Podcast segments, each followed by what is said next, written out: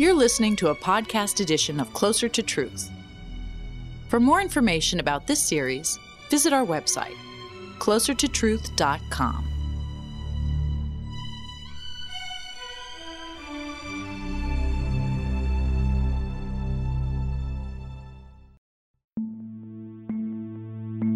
Everything we know, everything we think, comes from our brain.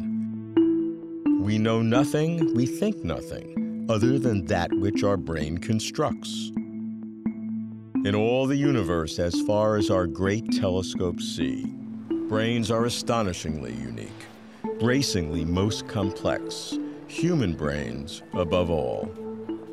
Are brains our window to reality, seeing deeply into what truly exists? Or are we bound by brains, prisoners and slaves of the meat in our heads? Brains may not be answers to big questions, but if there be answers, brains will bring them about. That's why all my life I've wondered about this. How do brains work? I'm Robert Lawrence Kuhn, and Closer to Truth is my journey to find out.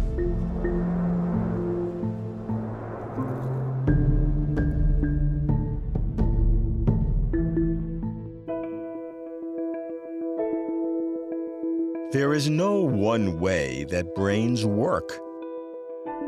Brains work on multiple levels.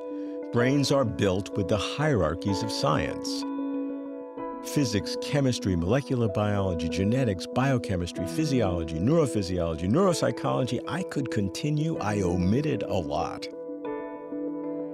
Brains can be studied as molecules, cells, structures, and systems. Brains quite literally changed my life.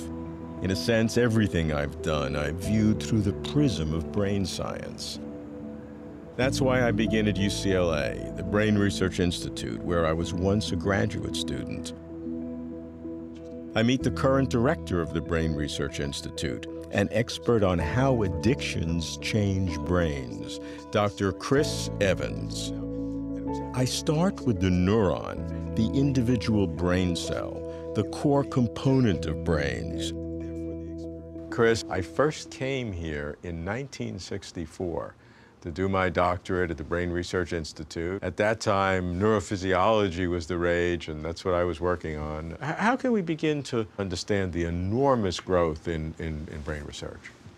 I think some of the biggest changes have been in genetics. We now know the, the structure of the molecules which make up the brain. I think that's really changed our approach and our knowledge base. The building blocks uh, are the genetics, but now we have the complications on top of the genetics, which are incredibly difficult to sort out. First, there's the epigenetics, which is the control of expression of the different genes. And this, this changes through development, it changes, it's different in every cell. We're now beginning to understand a little bit more about how the brain can can encode so much information. The different communication between the, the axonal branches and the dendrites and, and these, these spines which form in, in the synapses.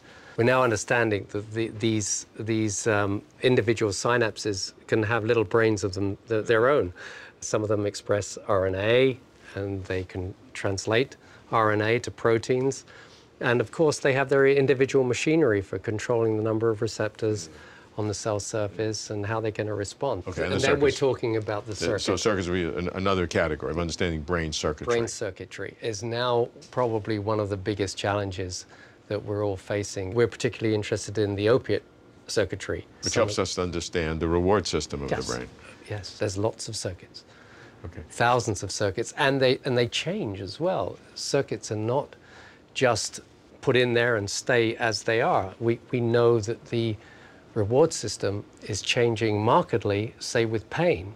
So the, the opiate reward system changes in a pain state. Mm. So, you know, opiates are very good treatments for acute pain. They're very good analgesics. Mm. But we know that pain changes how the opiates produce their reward. So, do you see integration between these three areas the genetics, the single cell, and circuitry to, understand the, the totality of, of how the brain works? Yes. I think this is the goal of modern neuroscience is, is to, to, to arrange all of these different areas mm. and to understand these different areas. And this is why I, I, see the, the, the, biggest science being team, team-based science in the future. Mm. That, that we, so here emerges as if a tricolored rainbow of brain activity, three planes, three levels on which the brain works. Genetics and epigenetics, how gene expression yields brain structures and functions. Neurons, the individual brain cell, the single unit processing information. Brain circuitries, comprising thousands or millions of neurons, which produce specific motor, cognitive, or control functions. I'm pulled by the natural progression from genes to neurons to circuits. Does the progression provide a window to reality? What about the crucial space or gap between the neurons, where much of brain activity takes place? It's called the synapse and to get the latest, I visit Kelsey Martin, professor of biochemistry at UCLA's Brain Research Institute. So the synapse is the site of communication between neurons in the brain.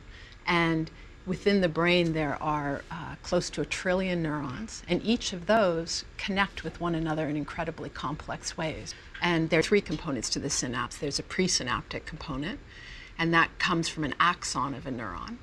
And that releases information in the form of chemicals that then uh, diffuse across this very small space and bind to receptors on the postsynaptic component. And that chemical information then gets converted into electrical information. And then that cell, in turn, that neuron can communicate to another downstream neuron. Uh, so, so just to get an order of magnitude here, if there were a trillion neurons all together, maybe 100 billion in the cortex or whatever, each one can connect with roughly how many others? Another, with about a thousand other neurons. Okay. So they're about a quadrillion synapses. A thousand trillion or a quadrillion uh, uh, yeah. synapse. That, that's what we've got. And your job is to understand all of them. Well, my job is to understand how one, one works. works right. And so I'm interested in what are the general principles right. of how a synapse works. And one of the things that's most important about it is that it's what in, in brain science we call plastic. So it responds to experience. It's dynamic. It changes shape. It changes mm -hmm. strength. Um, it, there are new synapses being born all the time as we learn new things. So, sort of a leading hypothesis is that memories are stored as increases in the strength or the number of synapses that are formed in the brain. So, there's been a lot of very beautiful work that has um, looked at how those changes at synapses happen over various time frames. For example, when I said that the presynaptic cell releases chemicals, they bind to receptor in the postsynaptic cell. Well, there's some beautiful cell biological mechanisms where you can change those receptors. You can add more receptors, mm. or you can change the sensitivity of those receptors so that when the chemical goes across the, the cleft, the area between the two parts of the synapse, that postsynaptic cell is more responsive to it. So you can have fewer chemicals creating a, the, the same electrical impulse. Right, and that will take your memory over a certain time domain. Right. But it wouldn't work tomorrow, you right. wouldn't remember it. And so for that kind of memory to persist for a longer period of time, one of the discoveries is that you need to have new expression of new RNAs and new proteins, and that really can change the structure of synapses and can change the number of synapses. And that's a much more long-lasting change that can occur. Uh, how many different kinds of memory are there? There's certainly more than just short and long-term. And even short and long-term, the way that I define it is short is a form of plasticity that does not require gene expression, and a oh. long requires gene expression. So if gene expression is critical for long-term memory, how does that work? Okay, so every neuron has the same DNA in the body. As every um, other as cell? As every other cell in the body. The really beautiful thing is that what happens is that experience changes which genes are expressed. So neurons will express a certain set of genes that makes them neurons as opposed to intestinal cells. Right. But in addition, experience or stimuli, whether that's something that we're learning, whether it's an emotional event, whether it's an environmental event, will have an effect on the genes that are being expressed. So there you have DNA, it gets expressed into RNA, and the RNA then gets made into proteins, which are called sort of the building blocks of the of the cell. Okay. When something happens at the synapse, that has to send a signal all the way back to the nucleus, which can because be that's very, where the gene is. That's where the genes are. That's Yeah. where the DNA is, and Right. that can be a very long distance. And neurons are specialized for that, so they undergo this sort of electrochemical signaling where you get action potentials and you really rapidly signal from a synapse back to the nucleus. So we're very interested in how does that information get integrated within the neuron. I think of neurons as existing in circuits. I think a neuron on its own doesn't have much meaning in its life. They're, you know, they really are responding to other uh, signals that they're getting from other neurons. And so we want to understand that. You know, when I think about plasticity, I'm very interested in how do these synapses change to everything that's happening? And so what's the local control over that? And then how is that local control integrated at the level of the nucleus? And that's a single neuron. Between neurons, a quadrillion synapses, a thousand trillion, a million billion, all of them signaling, analyzing, computing, communicating, dozens or hundreds of times a second. While I recognize that a single neuron is the core operating unit of the brain, I also know that I must understand behavior and cognition in terms of whole brains. But can such understanding improve how our brains work? And conversely, if we could improve our brains, what would that tell us about brain function? Walking my old haunts at UCLA's Brain Research Institute, I meet cognitive neuroscientist Robert Bilder. I ask Bob whether brain research can help our brains work better. You know, this is, in theory, the next stage of human evolution, where we learn enough about our brains to be able to use them differently and thereby enhance our well-being. What we're finding through uh, recent research is that very serious massed training can induce significant neuroplasticity in the brain. If we do the right kinds of brain exercise and repeat it enough, that it actually can cause plastic changes in our brain. Uh, even the impact of aerobic exercise, which I might have been very skeptical about just a few years ago. Evidence has accumulated showing that these kinds of uh, interventions can effectively change certain aspects of our brain function. What, what are the categories uh, that, that you would say are serious and have either proven or promise to uh, help our own personal brain management? The training of working memory functioning is something that's shown, um, you know, significant gains, and it may have generalization So what's to a other working- cognitive domains. What's a working memory uh, training system that might have this generalization? uh, training, for example, of uh, spatial locations, um, uh, being able to maintain in mind, keep in mind, and then manipulate um, that uh, spatial representation in mind so that it can then be retrieved at a subsequent point in time. These kinds of things are showing the capacity to change the fundamental way we perceive other stimuli. I think something that's really at an early stage, but I think has enormous promise, is learning how we can use our brains to better regulate our visceral and autonomic nervous system. And it's really incredible that uh, cognitive neuroscience has focused so much on the control of motor actions in the dorsal parts of our brains. But the whole ventral parts of our brains and the paths from our frontal lobes into our hypothalamus and other uh, limbic structures has been more ignored. And I think this is a huge thing. So the processes of um, meditation, uh, like mindfulness-based uh, relaxation therapies and mindfulness-based stress reduction, I think we're going to soon begin to understand what are the brain changes that are accomplished by people who are serious practitioners, uh, and how do they accomplish the gains that they do accomplish in stress reduction um, and overall sense of well-being.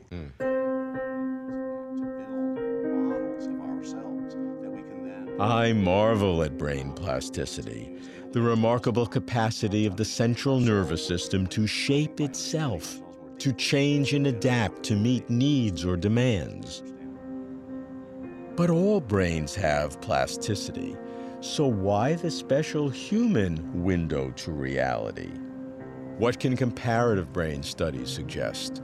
What can we learn by comparing the brains and behaviors of various animals? At UCLA, I head across campus to meet Jared Diamond, physiologist, ecologist, anthropologist, author of The Third Chimpanzee The Evolution and Future of the Human Animal. We humans are obsessed with the importance of the brain because we are distinguished by a big brain. But by looking at the diversity of animal species, we should learn to be less obsessed with the brain because really big brains are very uncommon um, among mammals. And the commonest animals on Earth, the successful animals, are not humans, but the successful animals are the nematode worms, ribbon worms. Uh, they say that if you dissolved all the world and the only thing left were nematode worms, you would have an outline of all the world because nematode worms are everywhere. Beetles, rats, they're, they're very successful. A next thing we learn about brains is that they're extremely expensive. They're a metabolically expensive organ. When we compare domestic chickens with wild chickens, and domestic dogs with wolves, and domestic cattle with wild cattle, a universal trend in domestication is that the brain gets smaller. It's not that the first farmers tried to make dogs dumber than wolves or tried to make chickens dumber than wild chickens. It's that if you're in a barnyard, you don't need a brain as much as if you're scavenging around um, uh, out there. So and the reason that the brain gets smaller in domestication is not that it was intentional, but it's a very expensive piece of machinery. Mm. If that piece of machinery is reduced, then there's more energy to put into chicken breast and into a dog that will wave its tail. okay, what about the, the, the, relationship between brain size and intelligence if we look at the, the uh, mammalian uh, um, uh, examples? Insofar as one can measure intelligence, yes, it does increase with brain size, but one has to talk about relative brain size.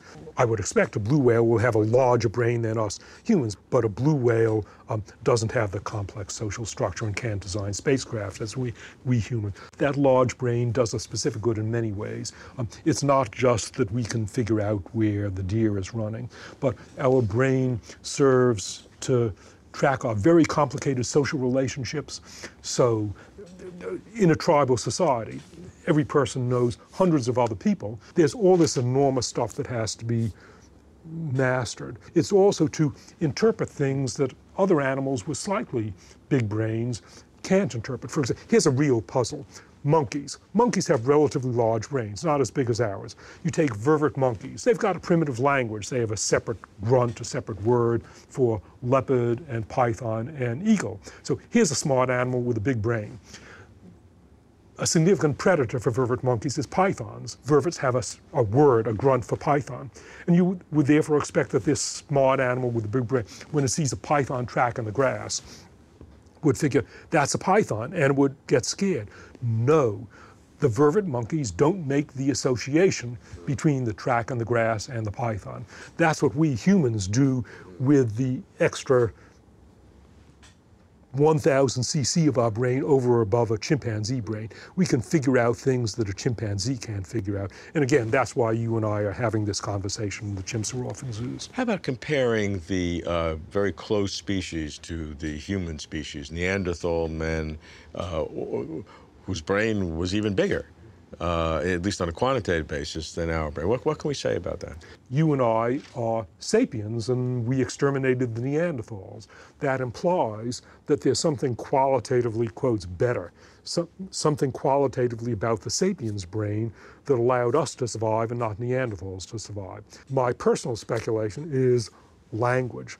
Human language, um, it's complicated. It's not just a function of big brain, but you got to have the right anatomy of your vocal, vocal tract, and then you have to have your brain circuits to have grammar. So Neanderthal brain might simply have been lacking some small areas, or those small areas might have been underdeveloped, with the result that Neanderthals could grunt, but they didn't have prepositions and they couldn't infer causation, whereas we, with a little more, few more grams somewheres in our brain, because we had a slightly bigger or better small area of the brain, that gave us prepositions. And it was prepositions that let us wipe out the Neanderthals. Was it just some small difference in our brains, some size, some structure, that delivered human dominance on Earth? Small differences can have massive effects. Did small differences in our brains unlatch our window to reality? What's beyond whole brains? Artificial intelligences? What can we learn about biological brains by studying non biological brains, massive computers, sophisticated robotics? I go to MIT, my other alma mater, to visit a former director of the Computer Science and Artificial Intelligence Laboratory, Rodney Brooks. Looking at brains, to me, that's like looking at transistors and you've got a modern computer and you put a few electrodes in and you're trying to understand the C programming language from yeah, that. Yeah. It, it, it's a very hard shift to make. But I think what artificial intelligence has given us is a way of doing the stuff at that higher level, propagates down onto silicon instead of wet stuff that's in our brains. And so at least we have some ideas of what sorts of things might happen. What are the analogs in AI? Well, there's various flavors of AI. The flavor that I uh, follow tries to take some of those cognitive modules that we've discovered, really coming from two ways. One is looking at um, over evolutionary time what things are common in different animals, and then trying to say, ah, there's a module that directs eye gaze, or you know where my eyes are pointing, and that we can see that that module might be a way of describing things. And then we look at individuals, maybe infants, and see over time how they develop their mm-hmm. eye gaze control. So early on, infants' eye gaze is just looking at their mothers. Mm-hmm. Later, when their mother looks at something else in the world, they start to think, oh, she's looking somewhere else. And their eyes go, what's going on? And then a little later, they start to look in the direction her eyes are looking. And just a little later than that, they jump directly from estimating the gaze direction to where the mother's uh, looking. Uh. So we see those developments happen in the individual, and that gives us some clues about what we might be able to build in a machine. And then we build in the machine, and it works surprisingly well. My version of, of AI then puts a whole bunch of those together. Um, and lets them interact in real time, and out of that emerges what to the outside observer is a different level of, of operation in the world. You've noted that vision is something that in the early days of AI people thought was sort of easy and obvious and turned out to be one of the most difficult. Yeah. In fact, at MIT in 1966, some of those founders of the field had a summer vision project, and they put a sophomore, who's now a, a, a professor at MIT, a very senior professor, put a sophomore in charge of solving vision over the summer. And uh, 50 some years later, we're, we're not close to the set of goals that they s- set up in May to plan to have finished by August. If you get a two year old and you show them a key, you know, it might be a different shaped key than they've ever seen before. They, they'd say that's a key. You show them a cup, and they've never seen a, that particular sort of cup. You know, it may have, yeah. may have a clowns on it or yeah. something. They've never seen it. That's a cup. Yeah. And uh, if you do this experiment with two year olds, they sort of think, why is this person asking me these dumb questions? Right. It's a key. It's a cup. And they can do that effortlessly our computer vision algorithms still are not good at that. Our, our failure to have robust computer vision, as robust as a two year old child, tells me we still haven't figured out the basic way that animals even yeah. do it. Yeah. Um, I'm still waiting. At, at some point, someone's got to get it right, but it hasn't happened yet. Now, I think we may get a little, we're a little too engineering centric in a lot of scientific thinking, in that we think about there being modules per se. Well, evolution didn't necessarily design a module and perfect it. Evolution is willing to do any mucky thing that happens to be a local advantage. Our, our computational systems are nowhere near as robust or adaptive as even simple biological systems. Artificial intelligence is a wild card. We do not know where AI will take us. This we do know. Brains work on multiple levels. Neurons, individual nerve cells, each dauntingly complex, a trillion of them. Synapses, the gaps between neurons where cocktails of chemicals flow and ebb, a quadrillion of them. Brain circuits, millions of neurons linked together in organized pathways, each with specific functions such as movement. Brain systems, massive brain areas working together to conduct major tasks such as learning or emotions. I've thought about brains my whole life. I never weary. In the cosmos, whether brains are routine or rare, brains open our window of reality and bring us closer to truth.